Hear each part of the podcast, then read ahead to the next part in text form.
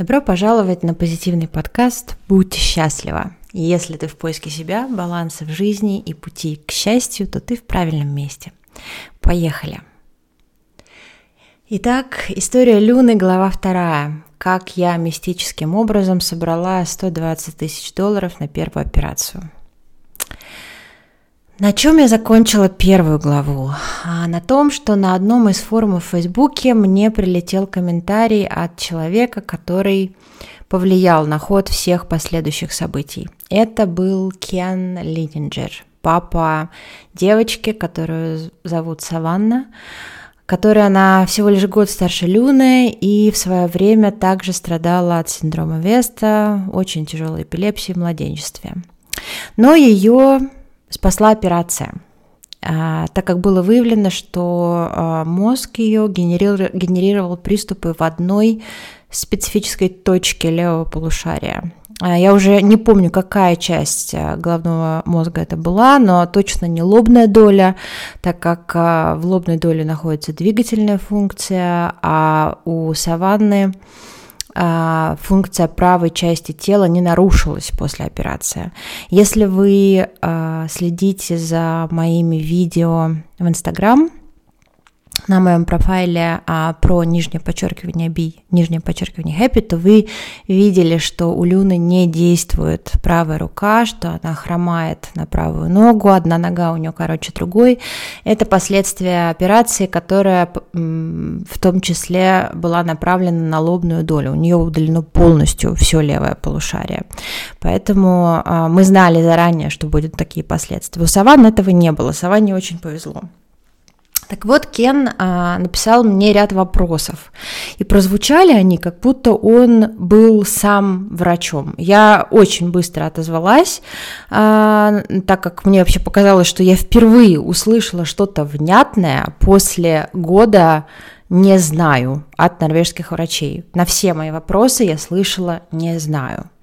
У нас завязалась переписка, и в какой-то момент мы просто были оба в шоке, когда выяснили, что я и жена Кена, Ребекка, а, что мы работаем в одной компании. Это на тот момент был General Electric. А, только я, соответственно, в норвежском офисе, а Ребекка в США, в Хьюстоне.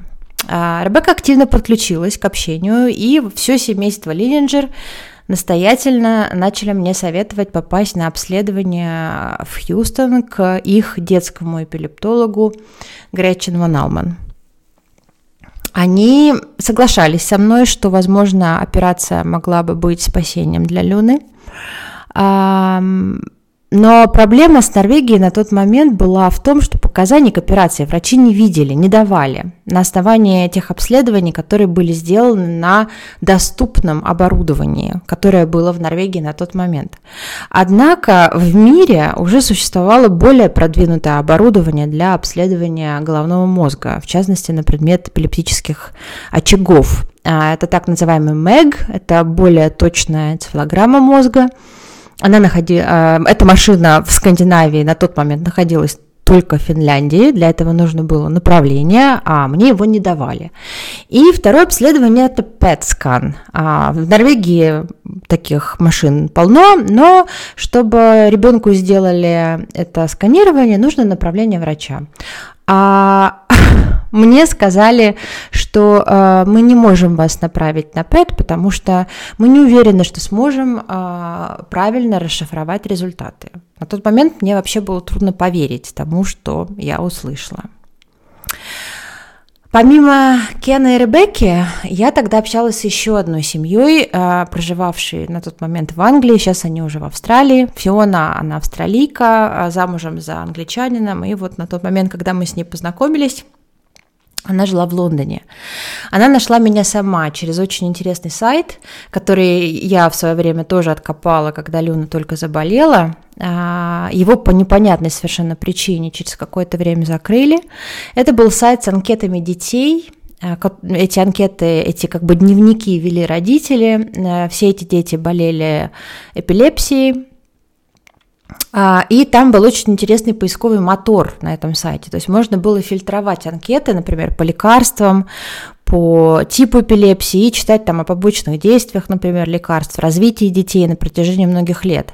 Некоторые родители, они вели такие дневники лет по 5, по 10 даже.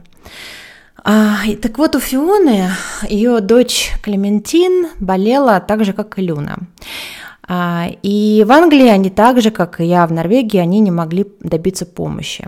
А вот австралийский доктор а, Саймон Харви, а, так же, как и в случае с Саванной, решил, что Клементин поможет операции. И Фиона готовилась к переезду. Я занималась переводами всех медицинских журналов, которые у меня набрались за год, переводила их с норвежского на английский. И при помощи моих новых друзей я отправила все снимки, что были сделаны, и все переведенные журналы а, вот этим двум врачам. Одному врачу в Хьюстон, Гречин Ван Алман, и второму врачу в Мельбурн, Саймону Харви. И ответы пришли очень быстро. Оба сказали, что данных недостаточно, что нужен хотя бы ПЭТ, а, и в тот день, когда пришли эти два ответа, то есть они мне сказали, что нужен ПЭТ, но что остальные а, обследования, которые были сделаны, все-таки указывают на то, что операция может помочь. И они очень рекомендовали сделать ПЭТ-скан. И в тот день я распечатала эти письма, а, эти имейлы. На мне была пижама, резиновые сапоги, и я в таком виде поехала в больницу к Люниному лечащему врачу, которая не отвечала на мои звонки. А, и которая, собственно, не давала мне направление на, направление на 5 скан. И приехав в больницу, я добилась встречи с ней. Но я добилась э, это тем, что сказал, я просто сказала, что я никуда не уйду, пока она меня не примет. И, наверное, мой внешний вид был настолько угрожающим, что медсестры решили все-таки ну, сжалиться или испугались а, и устроили мне быстро, быстро, быструю встречу с врачом. Я положила две папки перед ней на стол и сказала, что вот, Два светила в области детской эпилепсии рекомендуют сделать ПЭТ. И не отрицают, что операция может быть нашей опцией, нашим спасением. Она почитала письма и сказала, что обсудит Люнину ситуацию на консилиуме, который, внимание, проходит раз в три недели. После первого консилиума мне сообщили, что до Люны дело не дошло, а, у них времени не хватило. Потом, уже в конец изможденная, я просто решила поехать в тепло, в отпуск с обеими дочками и с Люниной няней. Это была молоденькая девочка, которая не побоялась помогать мне с больным ребенком. Она жила у меня и за небольшую зарплату следила за Люной, когда мне нужно было куда-то отлучаться. А я ждала вот следующего консилиума, находясь в отпуске. В день консилиума я прождала два часа после его предположительного окончания, и в итоге сама опять позвонила в больницу. Ответ был таким же. Наше дело даже не обсудили. И больше ждать я уже, конечно, не могла. Я написала Саймону Харви, в Австралию э, про ситуацию. Э, я объясню, почему была такая спешка с этим совсем. Тип эпилепсии был настолько страшный, что он разрушал мозг ребенка буквально. То есть каждый приступ, который колотил ребенка, он разрушал мозг. Операцию, если она признается реальным решением проблемы, надо делать как можно быстрее, чтобы мозг мог восстановиться. Чем младше ребенок, тем восстановление реальнее. Саймон ответил, что может дать направление в больницу в Лондоне, если я готова заплатить из собственного кармана. Я была на все готова. На следующий день мы вернулись домой из Испании, а следующим утром я уже была в самолете с Люной и моей дорогой подругой Инной, которая согласилась моментально полететь со мной и помочь мне э, со всем, что меня ждало там. Фиона на тот момент была семьей в Австралии, и, не, не поверите, она предоставила нам свой дом в Лондоне, включая их няню. И на тот момент я просто не могла поверить в то, как после года борьбы в полном практически одиночестве без результатов вдруг в моей жизни стали появляться люди, которые совершали какие-то чудеса вокруг меня. И дело с обследованиями а, стало вдруг двигаться в сторону операции, стала двигаться вперед. В Лондоне было очень непросто, а, был очень тяжелый день, нам сделали сканирование, мы там были всего одну ночь а, и вернулись домой в ожидании результатов. И результаты показали, что операцию делать можно. И тогда встал вопрос, куда же лететь? А, и на тот момент, конечно, я уже начала думать, что мне нужны будут деньги, потому что а, это, эту операцию не могли сделать за счет никаких страховок. Норвегия мне не предоставляла никакой помощи. И а, назывались суммы от 65 тысяч австралийских долларов до 150 тысяч американских долларов. И, конечно, я думала лететь в Австралию, где-то было дешевле, но Саймон Харви сказал, что у них нет времени в ближайшие 6 месяцев, а операцию он советовал делать как можно быстрее. В Хьюстоне нас могли принять через 9 дней, у них было окно. То есть за 9 дней мне нужно было собрать 150 тысяч, которые потом превратились в 120, так как а, больница сжалилась и сделала мне скидку. И вот тогда наверное, впервые в жизни я сделала что-то, что было очень трудным. Это касается страха перед общественным мнением, да, то есть выйти на всеобщее обозрение и сказать, «А, люди добрые, мне нужны деньги, и мне нужно очень много денег, а, мне нужно спасти моего ребенка. Я в полном тумане а, сделала все необходимое для создания аккаунта, для сбора средств и опубликовала его на Facebook.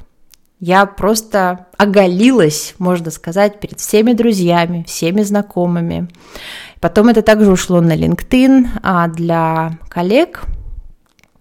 И а, цель казалась совершенно невозможной. Да, как, как возможно вообще было бы собрать за 9 дней а, такую огромную сумму. У меня был, не было наличных денег в таком масштабе, конечно же, у меня были какие-то вложения в дом, но этого все равно было недостаточно. И у меня буквально на следующий день был шок от того, а, что а, на мой счет начали поступать деньги. От маленьких сумм до довольно-таки крупных. Мне стали помогать друзья, коллеги, друзья друзей, а, это было просто поразительно.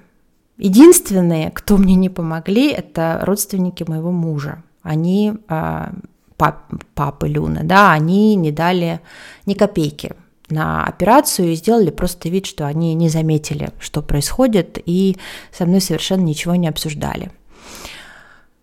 Итак, я вижу, что деньги поступают, а, я беру что-то в долг, деньги высвободить а, сразу а, от продажи дома, продать дом было невозможно сразу, то есть это, естественно, все заняло время, а деньги нужны были срочно.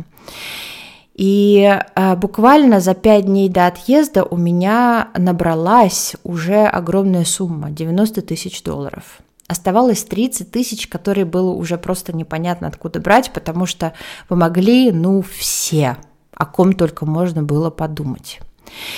И э, разговаривая с лининджерами в Хьюстоне, я объясняла, что я не знаю, что делать, что как вот ехать, у меня не хватает довольно-таки большой суммы. Они говорили, приезжай все равно, приезжай все равно, мы что-то придумаем, мы что-то сделаем, мы где-то что-то перезаймем, а потом отдашь. Это была колоссальная поддержка людей, которые меня никогда в жизни не видели. Но а, вот это горе, да, а, когда у тебя рождается больной ребенок, оно настолько сплачивает родителей, что мы просто превращаемся в одну какую-то большую семью, которой все готовы друг другу помогать, потому что все представляют, через что человек проходит.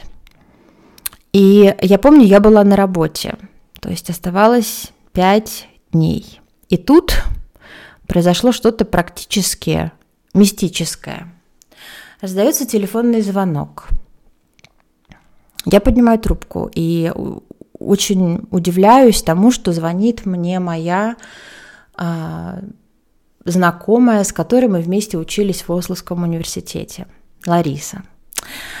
Она а, прихожанка а, нашей православной церкви в Осло, и она вдруг мне говорит, Маша, а, к тебе на счет поступят от меня деньги, 5000 долларов. А, это сумма от человека, от прихожанина церкви, который решил, э, что он не хотел бы себя называть. У меня просто открылся рот, потому что, ну, такого я, конечно, ожидать не могла. Она так и не назвала, кто это был. Я до сих пор не знаю, кто это был, но в тот день а, у меня а, просто было ощущение, что действительно я соприкоснулась с какой-то высшей силой. Но это был не конец, потому что буквально через еще час раздался еще один, еще один телефонный звонок, и моя подруга из Москвы сказала, что Маша, я связалась с моей хорошей подругой, у которой у компании есть бюджет на благотворительность, и они выделяют тебе 25 тысяч долларов. А, и здесь, моя дорогая Света, если ты слышишь, ты была а, вот этим ангелом-хранителем, который, собственно, совершил какое-то нереальное чудо. Россия тогда была под санкциями, деньги было из России переводить в Норвегию как юридическое лицо было просто невозможно, и люди из компании, на которой работала Света, переводили частями с личных счетов, они как-то носили наличные деньги в банк и делали эти переводы, то есть мне это поступило, вся сумма поступила в течение пяти 10 дней. А, и в это было просто невозможно поверить. Просто невозможно поверить. А, но эти деньги, они все-таки собрались, набрались, а, и я собирала чемоданы. Я собирала чемоданы и не могла представить, что меня ждет, когда я прилечу в Хьюстон, а, Деньги эти мне нужно было перевести в больницу безналичным расчетом, я это сделала. А, мне предстояло продавать дом, а, мне предстояло пережить эту операцию, но, вы знаете, в этот момент мне было совершенно не страшно. Мне было настолько не страшно, я просто глядя на себя в зеркало, даже я видела, насколько у меня горят глаза, а, потому что я вдруг ощутила, что на свете столько добрых людей. А, и вывод сделала один, большой для себя, что не нужно бояться просить о помощи. Если вам плохо, просите о помощи. Обязательно найдется кто-то, кто захочет помочь, кто сможет помочь. И принимать эту помощь нужно не с чувством какой-то, какого-то унижения или именно, да, им, именно унижения, а с чувством любви, того, что к вам проявляют любовь, заботу и внимание, и принимать это с благодарностью. И дальше а, следующая наша глава – это глава о том, как, а, собственно, мы приехали в Хьюстон и что нас там ждало. Об этом в следующем выпуске про Люну через несколько недель. Любите себя.